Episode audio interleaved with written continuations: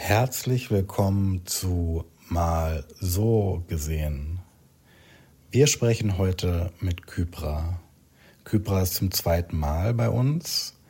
Und beim letzten Mal haben wir mit Kypra, die 19 Jahre alt ist, Muslima und aus Berlin kommt, über sich gesprochen. Wir haben darüber gesprochen, wer der Mensch Kypra ist und was sie macht. Zum Beispiel über ihre 1 zu 1 Betreuung, die sie im Urban-Krankenhaus auf der Psychiatrie macht, oft im Nachtdienst. Wir haben Kypra als Menschen kennengelernt, die kritisch ist, die gerne hinterfragt und die sagt, Reibung ist wichtig für Wachstum. Kypra ist auf der Suche nach Identität. Sie ist deutsch, kurdisch und türkisch. Und wir haben angefangen, über Themen zu sprechen, die Kybra besonders wichtig sind. Radikalisierung, Extremismus und Terrorismus. Wir wollen heute dort weitermachen, wo wir beim letzten Mal aufgehört haben. Wir haben über Anfälligkeitsfaktoren zu einer Radikalisierung gesprochen, zum Beispiel über das Bedürfnis nach Zugehörigkeit. Radikalisierung wird oft als sozialer Prozess und nicht nur als ideologischer Prozess gesehen. Ich würde gerne beginnen mit der Frage, Kybra, wie geht es dir? Hallo Bu, mir geht's sehr gut, danke. Ich bin etwas krank, deswegen äh, entschuldige ich mich bei den Zuhörern für die äh, vielleicht etwas kratzende Stimme. Aber ansonsten, wie geht's dir? Mir geht's eigentlich ziemlich gut. Ich hatte ein schönes Wochenende und war heute schon lange spazieren mit meiner Partnerin in der Sonne. Wir haben das total genossen. Von daher ähm, bin ich gespannt, was die Aufnahme jetzt bringt. Ich würde gerne von dir wissen, wie du die letzte Aufnahme erlebt hast. Es freut mich erstmal. Äh, heute ist das Wetter voll schön, deswegen lohnt es sich auf jeden Fall, auch in der Natur zu spazieren. Ja, der letzte Podcast war auch mein erster Podcast und deshalb war ich etwas aufgeregt, aber ich wurde hier dann schön willkommen gehießen in der schönen Atmosphäre und ja, es hat mir voll gefallen. Danke auf jeden Fall. Du hast gerade im Vorgespräch gesagt, dass du nach der letzten Aufnahme das Gefühl hattest, nicht alles gesagt zu haben, was du hattest sagen wollen. Deswegen fände ich spannend, wenn du einfach mal einsteigst mit Punkten, die du noch zu Anfälligkeitsfaktoren, die Menschen in eine Radikalisierung treibt, beziehungsweise das ist ja auch ein aktiver Prozess dafür, dass sich Menschen eher radikalisieren, dass du das mit uns teilst. In der Forschung wird der Einfluss des emotionalen Zustands, charakteristischer Einstellungen, Dispositionen, Absichten und Neigungen auf die Wahl und Beteiligung radikaler oder extremistischer Gruppen untersucht. Die Erkenntnis, dass vor allem Emotionen äh, ein besonderer Einfluss auf die Unterstützung rechtspopulistischer Parteien haben, hat äh, Forscher dazu gebracht, sich genauer mit dem Thema auseinanderzusetzen. Und wir werden euch auch jetzt unten gleich drei äh, Studien verlinken, die ich jetzt zusammenfassen werde.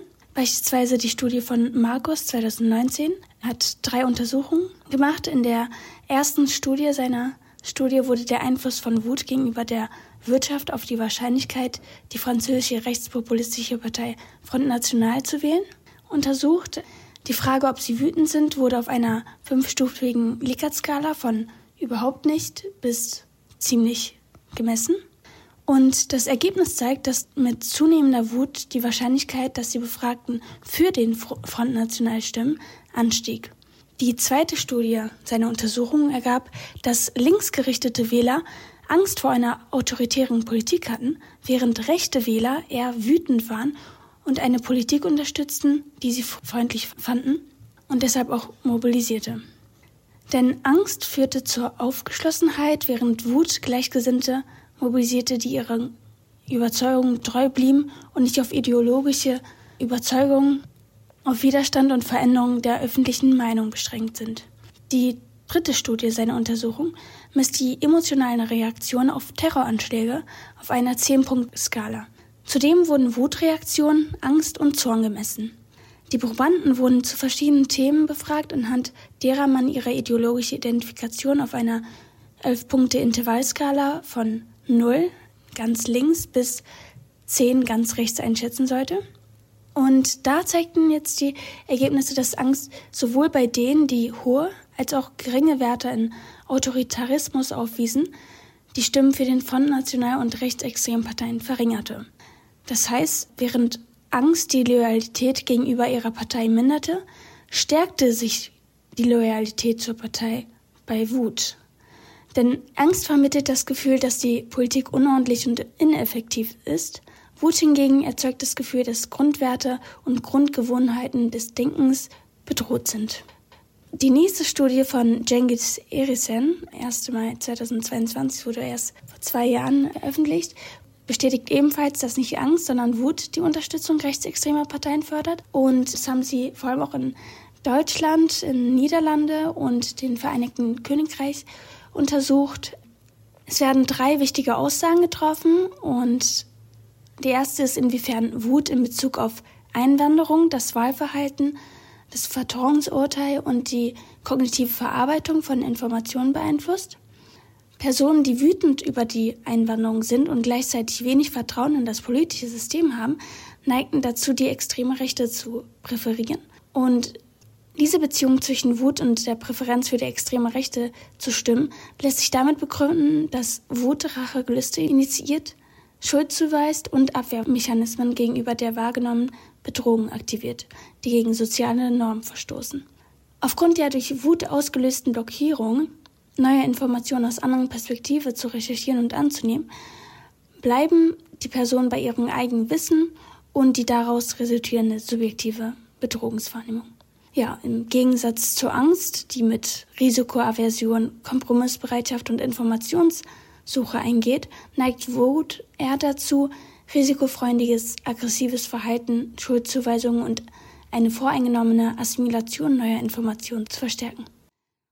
Ja, um die Wut zu erklären, gibt es noch andere Studien, die werde ich euch auch unten nochmal zeigen, beispielsweise die von Licio Wilson, die besagt, dass Wut eine Reaktion auf Ungerechtigkeit ist und zur Handlung motiviert. Zudem stellt sie einen Weg zur Wirksamkeit dar, bei dem der Glaube, dass Probleme kollektiv gelöst werden können, die Wahrscheinlichkeit erhöht, dass Gruppenmitglieder Maßnahmen ergreifen? So wie ich dich gerade verstanden habe, ist Wut ein extrem wichtiger Bedingungsfaktor für eine Radikalisierung. Eine Wut, die dann entstehen kann, wenn ich mich und meine Werte, meine Grundwerte nicht repräsentiert sehe. Ist das richtig? Ja, und wenn du deine Normen und Werte angegriffen fühlst von einer anderen Gruppe? Und diese Wut, also ich bin ein wütender Mensch, ich sehe meine Rechte oder was ich als mein Recht erachte, nicht gewahrt.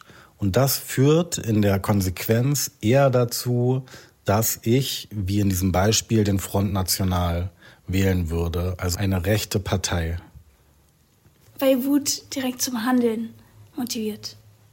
Jetzt hast du eine französische Studie zitiert und wir haben ja eine Partei, die ähnlich wie der Front National in Frankreich, nämlich die AfD in Deutschland, ein ähnliches Wahlprogramm hat. Da werden ganz ähnliche Inhalte vertreten. Siehst du das Erstarken der AfD in Gesamtdeutschland, aber vor allem in ostdeutschen Landtagen auch durch diese Wut bedingt? Ja, schon. Vor allem, wir merken ja auch in AfD-Wahlprogramme, dass immer das Männliche, das Maskuline voll hervorgestochen wird und das Maskuline auch irgendwie aggressive. Und es gibt zum Beispiel auch so ein Foto, das kann ich auch verlinken. Darauf sind Migranten dargestellt, eher männliche Migranten, die alle so stereotyp halt ausländerig aussehen, schwarzer Bart und so. Und sie greifen den Kameramann an und da steht dann, weiß nicht, ich glaube, Ausländer raus. Und damit wird sozusagen der Zuschauer irgendwie fühlt sich ja, fühlt er sich bedroht davon und muss sich ja irgendwie auch eigentlich verteidigen. Und man wird dann wütend, weil klar eine Gruppe von Männern, die einen angreifen möchten und wählt dann halt die Partei, damit sie die Menschen da wegschicken. Das heißt, solche Parteien machen sich diese Wut zunutze. Es wird mit platten Stereotypen gearbeitet und eine schnelle und einfache Lösung versprochen.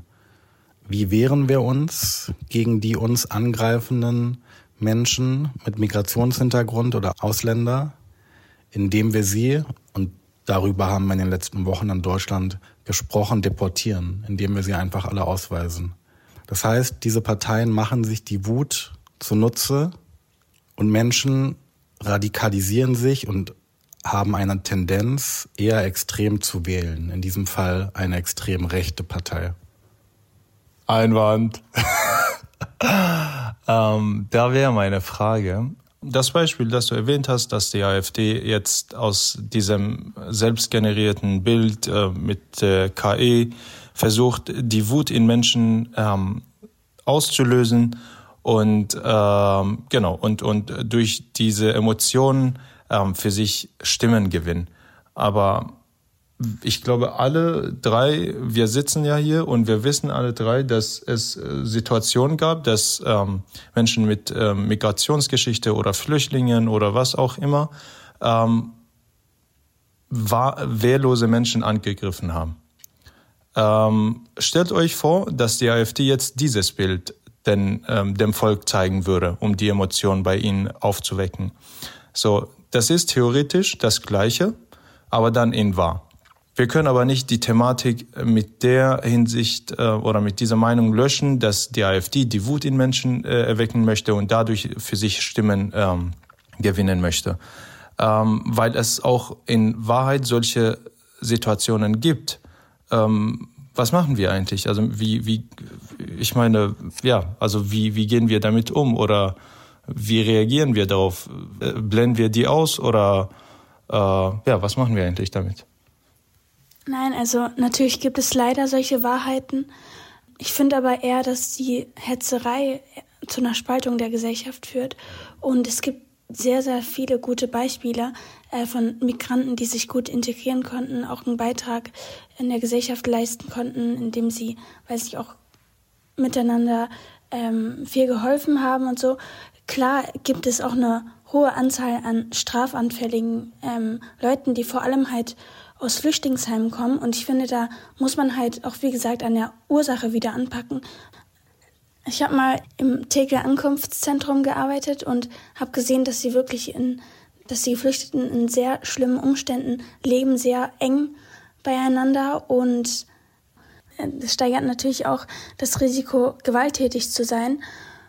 Und ähm, deshalb wäre es vielleicht nicht so eine gute Idee, sofort alle abzuschieben, aber natürlich zu bestrafen und ähm, in den Medien auch differenzierter zu berichten. Sowohl die guten Seiten sozusagen, also sowohl gute Nachrichten als auch schlechte Nachrichten zu einzublenden, damit sich die Menschen auch ähm, nicht so ein Bild machen können, okay, alle Geflüchtete, Geflüchteten sind, weiß nicht, Vergewaltiger. Es gibt sehr, sehr viele, die es tun und das sollte man auch erwähnen in den Medien. Aber die AfD nutzt es halt eher so als Hetzmittel, um, um mehr an Stimmen zu gewinnen.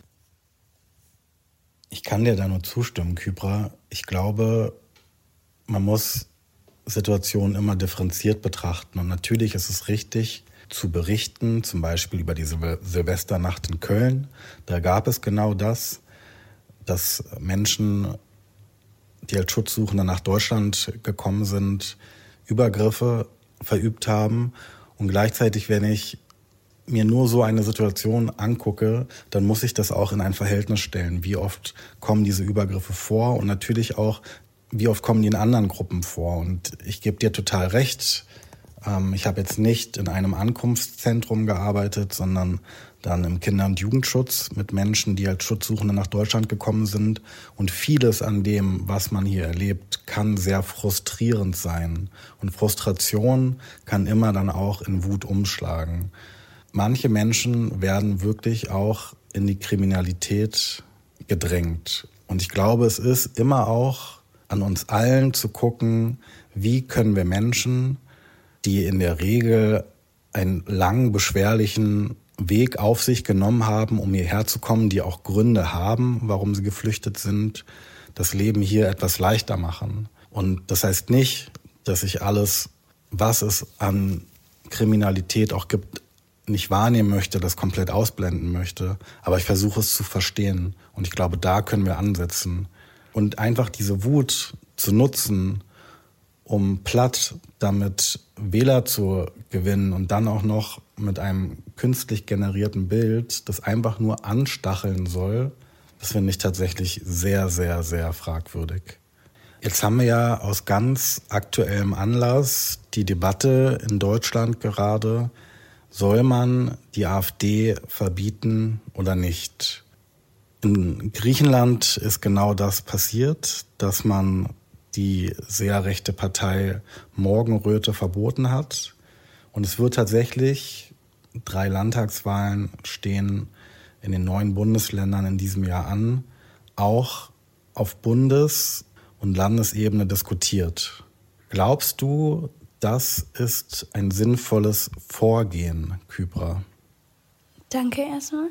Ich denke nicht, dass es ein guter Schritt ist, ähm, Rechtsextremismus zu bekämpfen, weil es voll leicht ist, Sachen einfach zu verbieten, aber eigentlich die, die Interessen und so aufzuarbeiten, ist ein viel schwieriger Weg. Und ich finde, man sollte schon eigentlich schauen, okay, was wollen denn die Wähler, wenn, wenn es jetzt, glaube ich, 22 Prozent wäre, wenn heute eine Bundestagswahl wäre, laut der CDF, wenn sie eine Stimme von 22 Prozent bekommen, dann ist es ja auch ganz viel und man kann nicht einfach die Meinung unserer Mitmenschen ignorieren und sie verbieten, weil sie verschwinden dann ja nicht plötzlich, sondern sind immer noch da, aber verdrängen es vielleicht etwas oder verschieben es ähm, in eine andere Partei.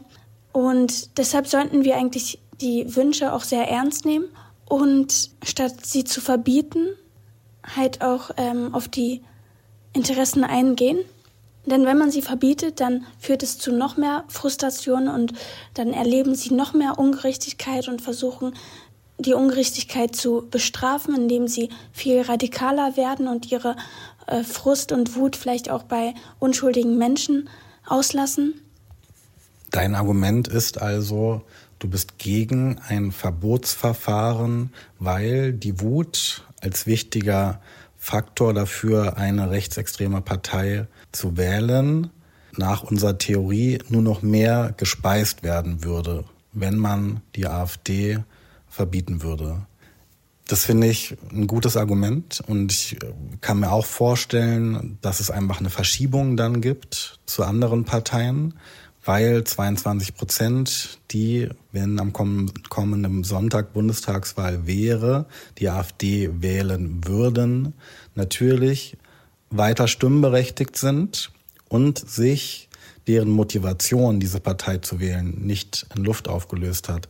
Gleichzeitig ist natürlich die Hoffnung, dass man sich einer demokratiefreundlichen Partei eher zuwendet, die vielleicht eine Schnittmenge mit der AfD aufweist.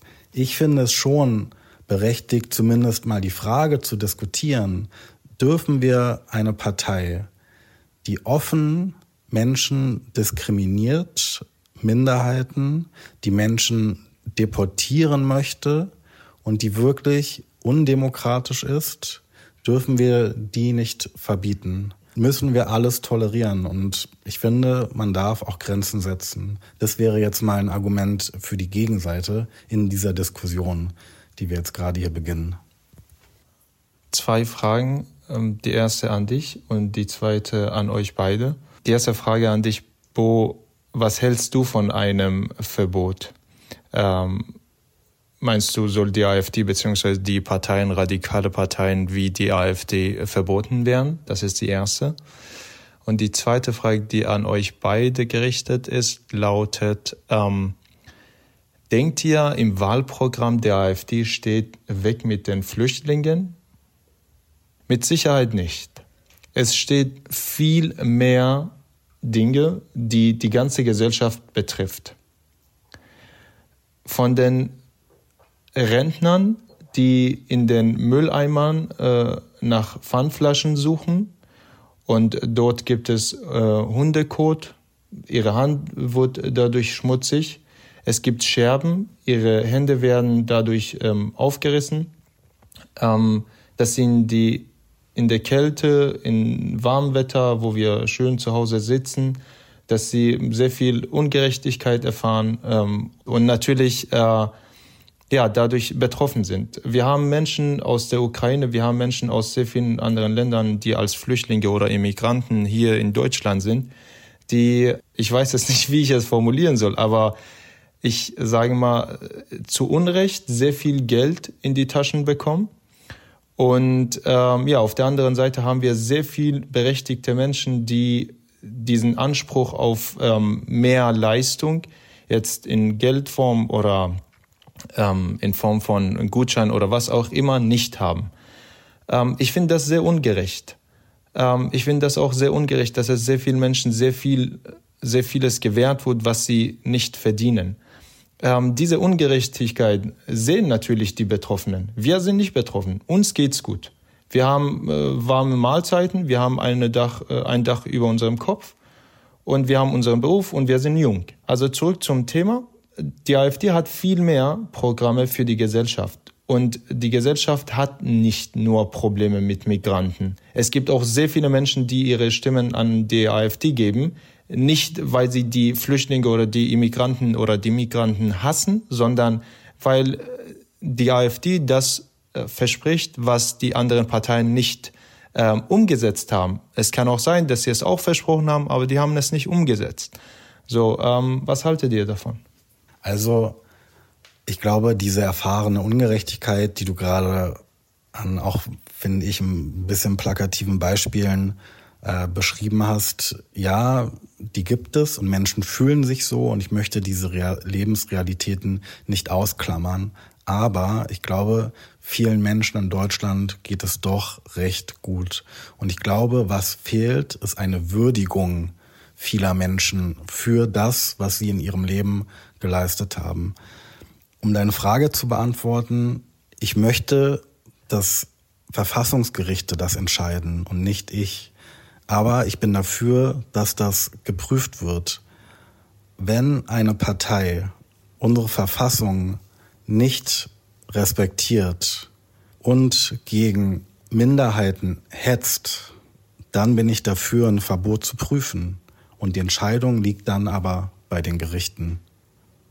Nun wollte ich zum Thema Selbstwertgefühl übergehen. Und zwar Leute, die eine Selbstwertminderung haben, fühlen sich besonders von solchen, äh, von extremistischen Gruppen angezogen, weil sie, weil solche Gruppen halt neben dem Zugehörigkeitsgefühl auch so eine, eine Aufgabe zuweisen und dadurch bekommt man ja auch mehr Anerkennung. Also wenn man in einem in einer Terror, Terrororganisation oder so, beispielsweise der ES oder so, mit beteiligt ist und dann wird gesagt, du wirst von Gott dafür belohnt, du bist uns wichtig, weil du ungläubige Menschen für, für deinen Glauben tötest oder so, dann fördert es ja auch, also dann stärkt es ja auch das Selbstwertgefühl. Und wenn dazu noch bejubelt wird, sobald in Anführungszeichen ein Ungläubiger stirbt oder so, oder ein Gegner stirbt, dann ja, wird es nochmal positiv verstärkt.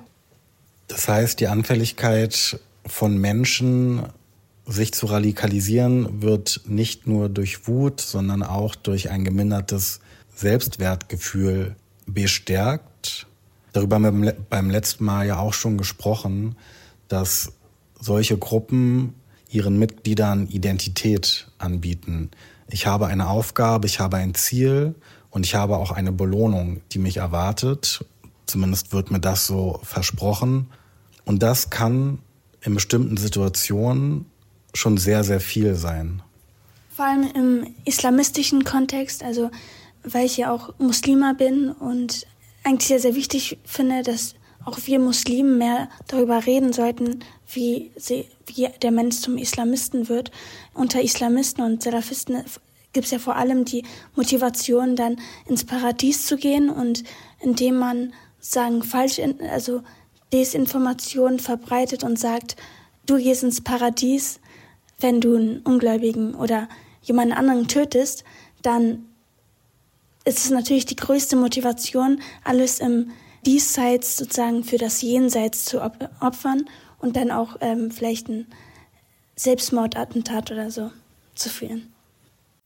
Zu deinem vorherigen Punkt, Köbra, ähm, ich kenne das aus der Psychologie so, Selbstwertgefühl, ähm, Selbstkonzept, ähm, also das Bild, das wir von uns selbst haben, ist ähm, ja, abhängig von dem, was wir von uns selbst halten, wie wir uns selbst definieren nach inneren und äußerlichen Eigenschaften, wie zum Beispiel, wie ich meine Nase finde, ob meine Nase lang ist oder schön oder nicht schön, meine Augen, meine Haare. Ähm, es geht mit einer Wertung ähm, einher. Das ist dann so, dass wir versuchen, ähm, ja, also die, dieses Selbstbild wurde natürlich ähm, unterstützt von unserem Umfeld, aber auch von äh, unserer eigenen Meinung. Jetzt, wenn du, als du vorhin gesagt hast, dass äh, Menschen mit niedrigem Selbstwertgefühl äh, sich solchen Gruppen einschließen und da aber bejubelt werden und, und als sehr wertvolles gesehen werden, wie kann denn sein, dass ein Mensch mit niedrigem Selbstwertgefühl äh, sich jetzt einer Gruppe anschließt, in der er komplett hochgepusht wird und komplett als wertvoll gesehen wird und so weiter und so fort. Warum sage ich, dass das nicht geht? Weil nach Bestätigungstheorie suchen wir alle Menschen nach Bestätigungen. Wir möchten bestätigt werden in dem, was wir sind. Und wenn ich ein negatives Selbstbild von mir habe, möchte ich auch, dass ich äh, negativ bestätigt werde. Das heißt, wenn ich denke, dass ich ähm, mich ganz schlecht konzentrieren kann, möchte ich, dass alle das sagen. Im Unbewussten. Äh, wenn jemand mir das erst sagt, Madi, du kannst dich gar nicht konzentrieren, dann denke ich mir im Inneren, im Unbewusstsein, ja, der Mensch versteht mich, der Mensch kennt mich, das ist gut. Dann fühle ich mich wohl bei diesen Menschen. Ähm, das ist auch der Grund, warum sehr viele ähm, Menschen mit niedrigem Selbstwertgefühl ähm, in toxische Beziehungen immer wieder gehen, in denen sie sich, ähm, in denen sie erniedrigt werden und schlecht behandelt werden, weil sie, ähm, weil sie davon ausgehen, dass, ähm, dass das deren Wert ist, dass sie so behandelt werden dürfen.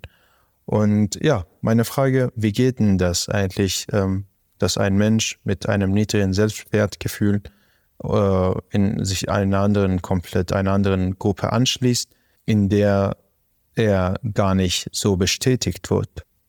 Das zu einem Punkt. Ähm, und meine zweite Frage wäre, wie findest du selbst, wenn ein Moslem, zum Beispiel jetzt, wo du es erwähnt hast, ähm, seine, ganze, seine größte Motivation darin hat, ähm, ins Paradies zu kommen und dafür alles zu tun. Wie findest du selbst das?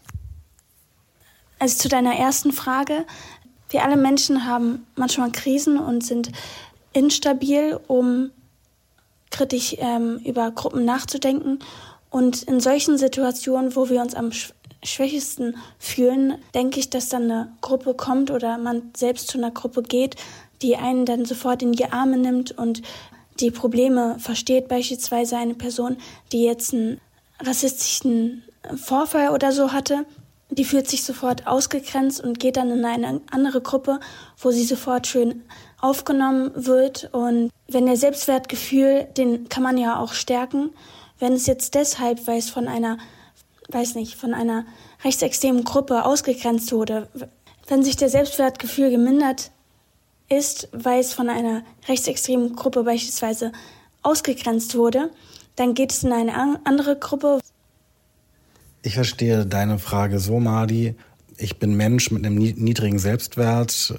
Das wiederholt sich immer wieder. Diese Beziehung, die ich äh, zu anderen habe, ich bin immer auf der Suche nach Bestätigung, aber im Endeffekt falle ich immer wieder auf dieses Gefühl zurück, habe niedrigen Selbstwert, äh, ich bin nicht gut genug, ich schaffe etwas nicht, warum auch immer. Und wie kann es trotzdem sein, dass ich mich einer Gruppe anschließe, die ein Ziel hat, wo vielleicht insgesamt eine positive Stimmung vorherrscht. Ist es das, was du meinst?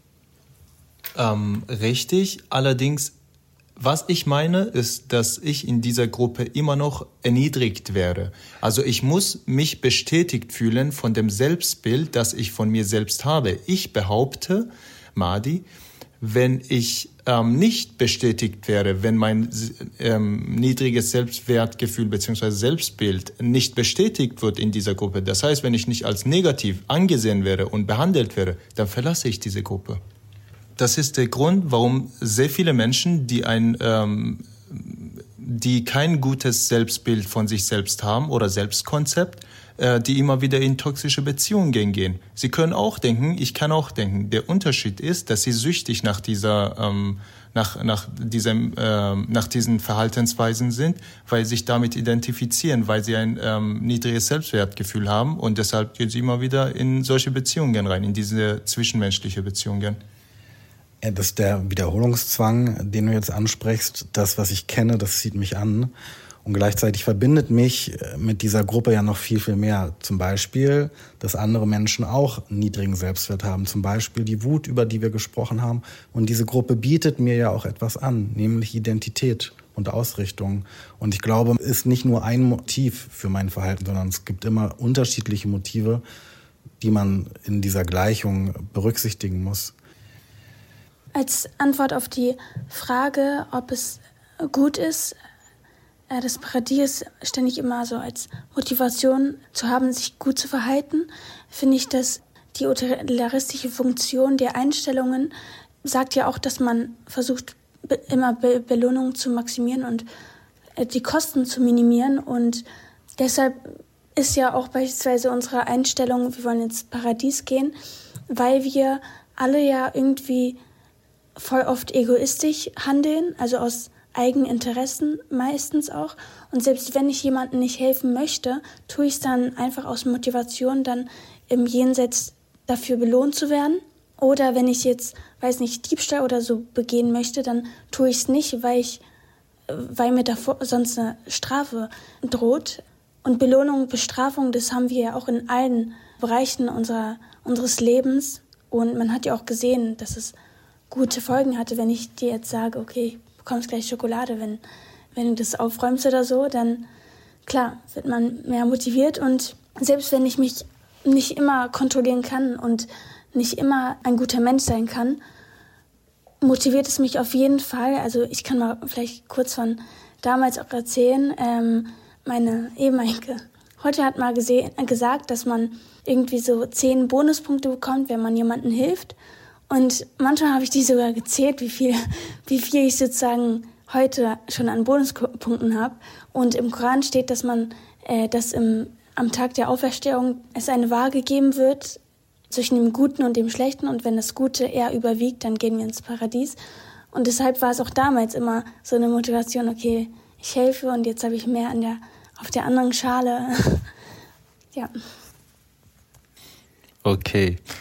Ähm, ich merke, dass wir sehr, sehr unterschiedliche Meinungen in, ähm, in, in dieser Hinsicht haben.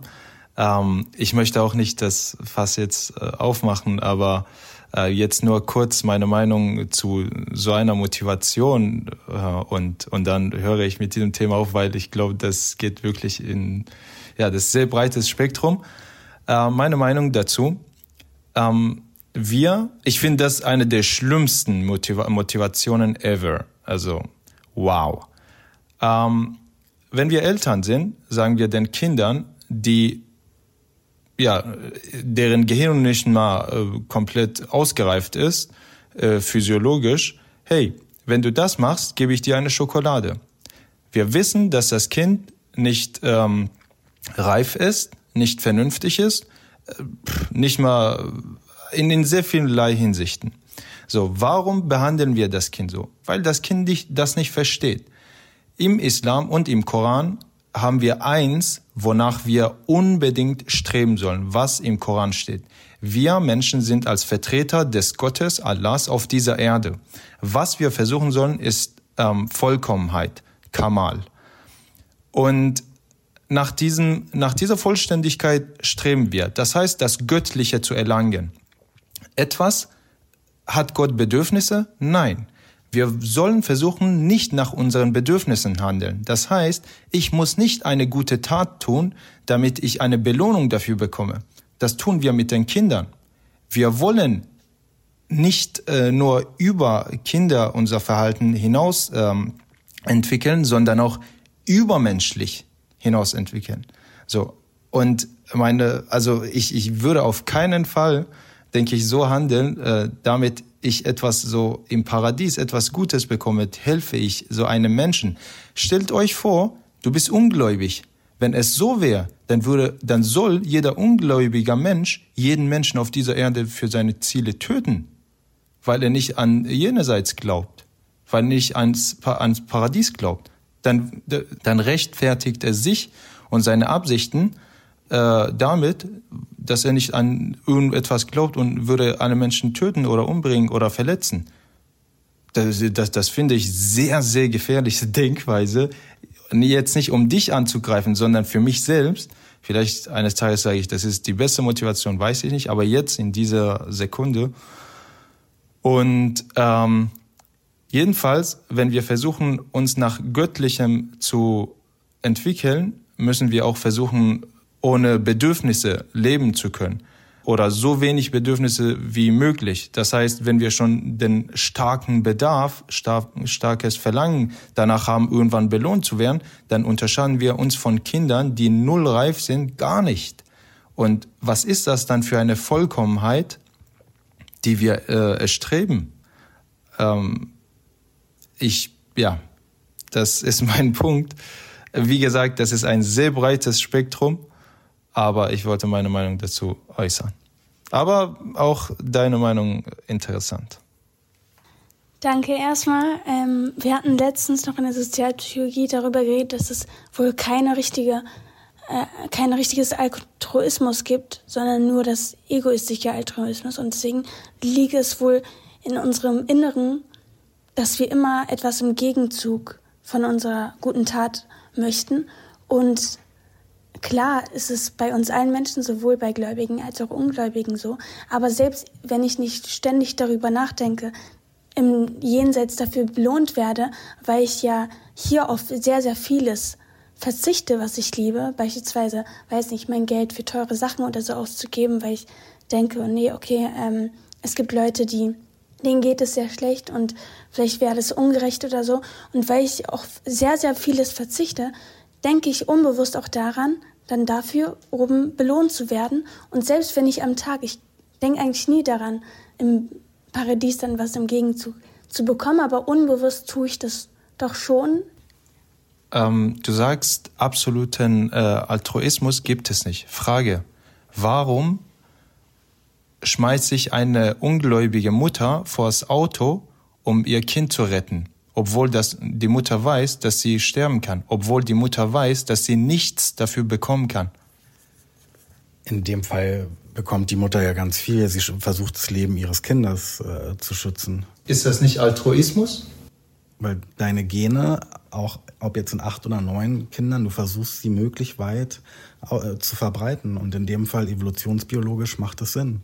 Du meinst wirklich, dass eine Mutter oder ein Vater das machen würde, um einfach ihre, Ge also nur für fürs Fortpflanzungszweck? Das ist eine Motivation. Das habe ich vorhin schon gesagt. Ich glaube, oft gibt es unterschiedliche Motivationen für unser Verhalten und genau in dieser Diskussion sind wir jetzt gerade und das erkenne ich hier auch in uns. Wir versuchen gerade zu verstehen, warum wir oder andere Menschen sich so verhalten, wie sie sich verhalten. Und eigentlich sind wir bei dem Thema, wie komme, kommt es dazu, dass Menschen das Verhalten zeigen, sich zu radikalisieren oder dann radikales Verhalten zeigen. Und deine Schlussfolgerung, ich weiß gar nicht, ob ich dich richtig verstanden habe, aber meine Motivation, mich auf dieser Welt entsprechend zu verhalten, weil ich den Glauben habe, im Jenseits dafür belohnt zu werden, so wie ihr das jetzt geschildert habt, oder lasst das Karma sein, das gibt es ja in, in ganz, ganz vielen Religionen. Und dann zu sagen, aber nur weil jemand dieses Verhalten zeigt oder diese Motivation hat, führt das zwangsläufig auch dazu, dass jemand Ungläubige umbringt. Das finde ich keine logische Schlussfolgerung. Ich bin mir aber nicht sicher, ob ich dich da richtig äh, verstanden habe. Nur weil ich eine Sache meine Motivation stärkt, führt das nicht dazu, dass ich alles andere aus einer Schrift auch komplett übernehme. Zum Beispiel den Aufruf, ungläubige Menschen zu bestrafen. Das gibt's nicht. Ich, ich finde das nicht eine logische Schlussfolgerung zu sagen, weil das eine existiert, muss in jemandem, der das lebt, auch das andere existieren. Richtig. Ich finde das viel wertvoller, wenn ein Mensch ohne Hintergedanken zu haben, für sich selbst irgendwann etwas zu erlangen, so Profite, mal ob das jetzt Paradies oder Geld oder was auch immer. Ich finde das viel vollkommener von einem Menschen, viel reifer, viel wertvoller, wenn ein Mensch ohne diesen Hintergedanken eine gute Tat ausführt, anstatt äh, so mit einer Motivation das umsetzt. Was soll das für eine Motivation? Gott versucht mit, mit, mit allen Propheten, 124.000 äh, Propheten hatte ungefähr auf die Erde geschickt. Denkst du wirklich, dass er mit allen diesen Propheten, die er geliebt hat, die sehr wertvolle Menschen waren, versucht wirklich so etwas zu erreichen. Er versucht, die Menschen dazu zu bringen, dass die Menschen vollkommen werden, dass die Menschen selbstlos handeln.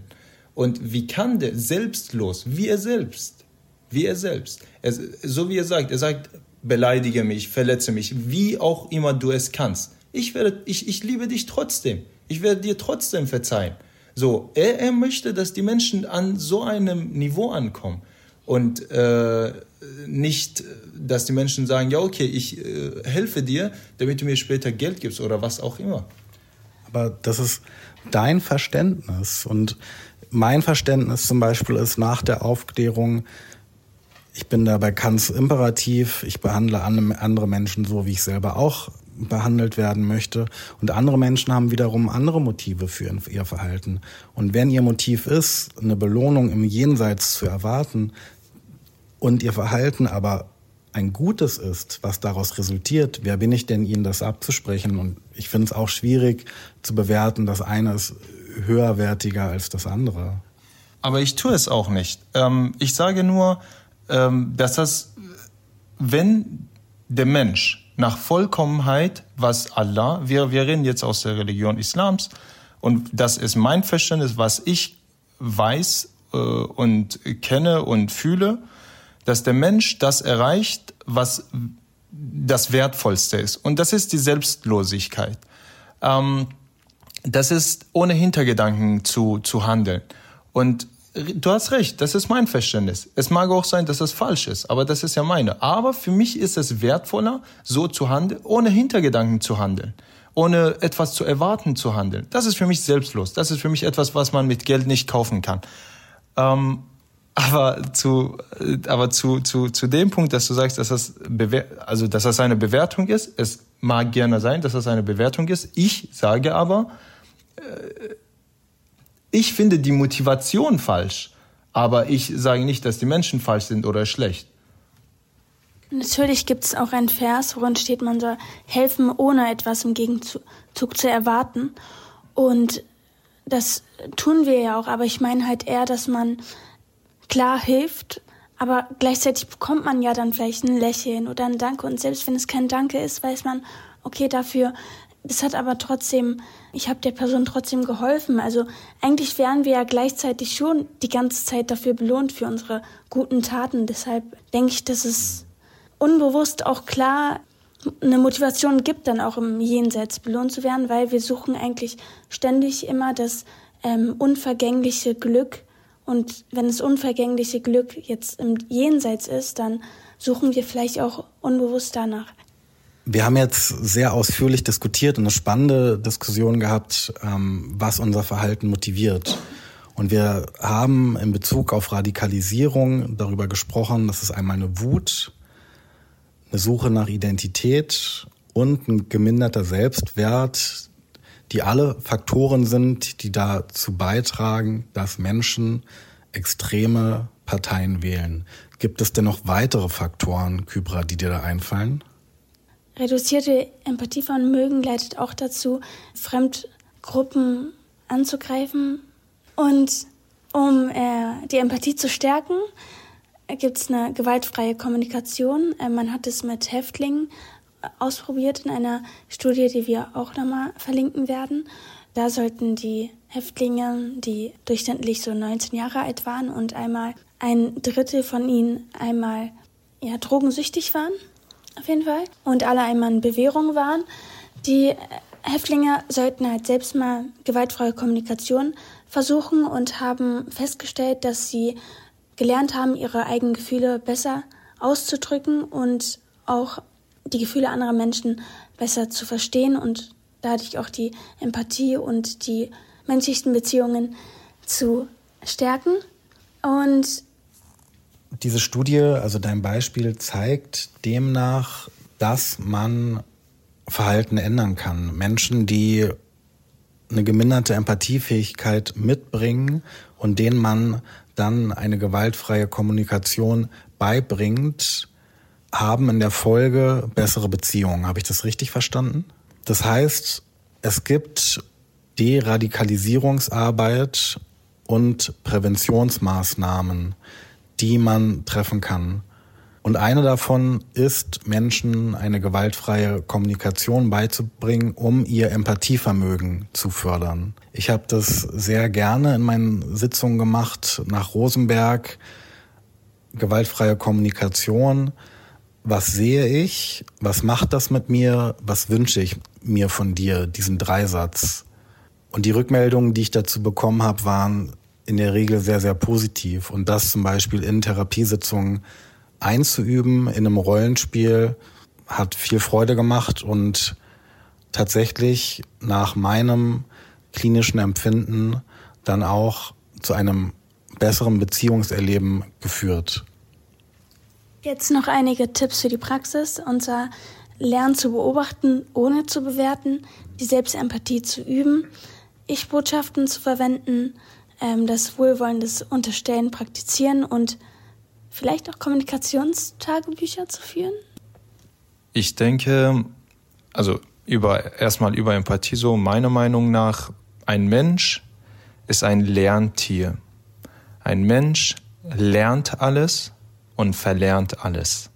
Ich denke, Empathie, wir haben natürlich ähm, die Grundbausteine von allem in uns gut oder schlechte Taten zu begehen. Ich denke, das Fundament der Empathie haben wir auch in uns. Allerdings muss darauf aufgebaut werden. Allerdings muss das gelernt werden. Allerdings muss das weiter äh, beigebracht werden. Allerdings muss das einem gezeigt werden, wenn der Mensch das nicht hat. Ich finde, wenn ein Mensch keine Empathie zeigt und wir diesen Menschen ausgrenzen, weil er nicht uns empathisch genug ist, dann haben wir diesem Menschen auch nichts beigebracht. Dann bleibt dieser Mensch unempathisch. Und während wir dann Auge um Auge, Zahn um Zahn und die ganze Welt wird blind, also wenn wir immer wieder diese Menschen, empathielose Menschen in Anführungszeichen, ausgrenzen sollen. Irgendwann haben wir eine volle Welt mit ähm, Empathielosen. Und ähm, das Leben für uns wurde nicht einfacher. Ähm, deshalb sollen wir einfach die Größe, die Güte mitbringen, um diesen Menschen das zu schenken, wenn wir etwas Geschenk bekommen haben, wie die Empathie. Und zu der gewaltfreien Kommunikation, ich finde, man soll erstmal lernen zu kommunizieren. Man soll erstmal wissen, was die Kommunikation ist. Wir haben einmal auch, denke ich, Bo, du und ich haben darüber gesprochen, ähm, wie viel die Worte auslösen in einem Menschen und wie viel die nonverbale und paraverbale Kommunikation.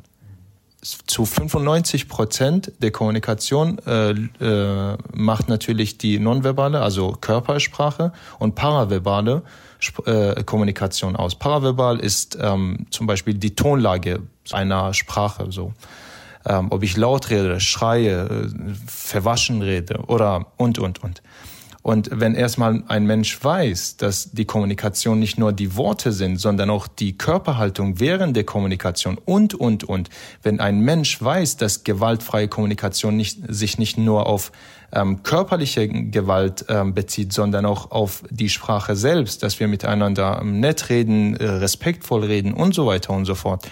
Ähm, dann, dann können wir viel einfacher ähm, die gewaltfreie Kommunikation lernen. Also meiner Meinung nach ist erstmal zu wissen, was die Kommunikation selbst ist, wie man das lernt, woraus das besteht, wie ich das in mir stärken kann. Ähm, und dann kann ich jeden Menschen so behandeln, so wie sie behandelt werden möchten. Ja, ist ein guter Punkt. Ähm, nonverbale Kommunikation und äh, die Hoffnung ist, glaube ich, so ein bisschen, wenn ich lerne, empathischer zu sein und gewaltfreier zu kommunizieren, dass ich auch meine Tonalität und meine Körpersprache dadurch verändert. Wir haben heute mit Kypra gesprochen und zwar über weitere Faktoren, die eine Radikalisierung begünstigen können. Wir haben vor allem über Wut gesprochen. Wir haben weiter über Identität und Zugehörigkeit gesprochen. Wir haben darüber gesprochen, wie es ist, wenn ich meine Werte nicht repräsentiert oder geschützt sehe. Vielen Dank, Kypra, dass du dir die Zeit genommen hast, mit uns über Radikalisierung und Extremismus zu sprechen. Wir haben jetzt am Ende auch kurz über gewaltfreie Kommunikation gesprochen, als ein Weg, Empathiefähigkeit in Menschen zu fördern und damit auch Menschen aus einer Radikalisierung ein Stück weit herauszuholen. Und wir hoffen, wir sind gerade in Kontakt mit Orhan Senel. Habe ich das richtig ausgesprochen? Chanel. Ähm, einem Bekannten von Kypra, der für das Violence Prevention Network arbeitet. Und wir hoffen, weil das eine sehr gute Fortführung dieses Gesprächs wäre, dass wir in der nächsten Folge mit Orhan sprechen werden. Dir, Kypra, erstmal vielen, vielen Dank. Für unsere lieben Zuhörer, ähm, ich muss es einmal aussprechen, damit ich äh, mögliche potenzielle äh, Missverständnisse vermeiden. Wenn ich in diesem Podcast irgendwie zeige, dass ich eine bestimmte Meinung ähm, repräsentiere, und ähm, unsere Gäste hier herausfordere, heißt das nicht unbedingt, dass ich diese Meinungen vertrete. Wir versuchen, wie der Titel unseres Podcastes heißt, ähm, einfach mal so gesehen, die Thematik aus einer anderen Perspektive zu zeigen. Ich habe nicht vor, unsere Gäste hier, ähm, die sich die Zeit genommen haben und ähm, wirklich ähm, sehr, sehr äh, gütig sich vorbereiten und äh, zu uns kommen, um mit uns zu sprechen, ähm, sie zu verletzen oder anzugreifen, sondern ähm, wir versuchen euch ähm, das zeigen, was ihr vielleicht denkt oder auch euch ein Stück weit zu repräsentieren. Äh, von daher nehmt es mir bitte nicht übel. ich finde deine Präsentation die du uns vorab geschickt hast, mit einem ganz tollen Zitat abgeschlossen, und zwar von der Tiefenpsychologin Verena Kast, die in Zürich gelehrt hat, von der ich auch das ein oder andere Buch gelesen habe. Und zwar sagt sie, uns fehlen Gruppen, in denen man miteinander redet.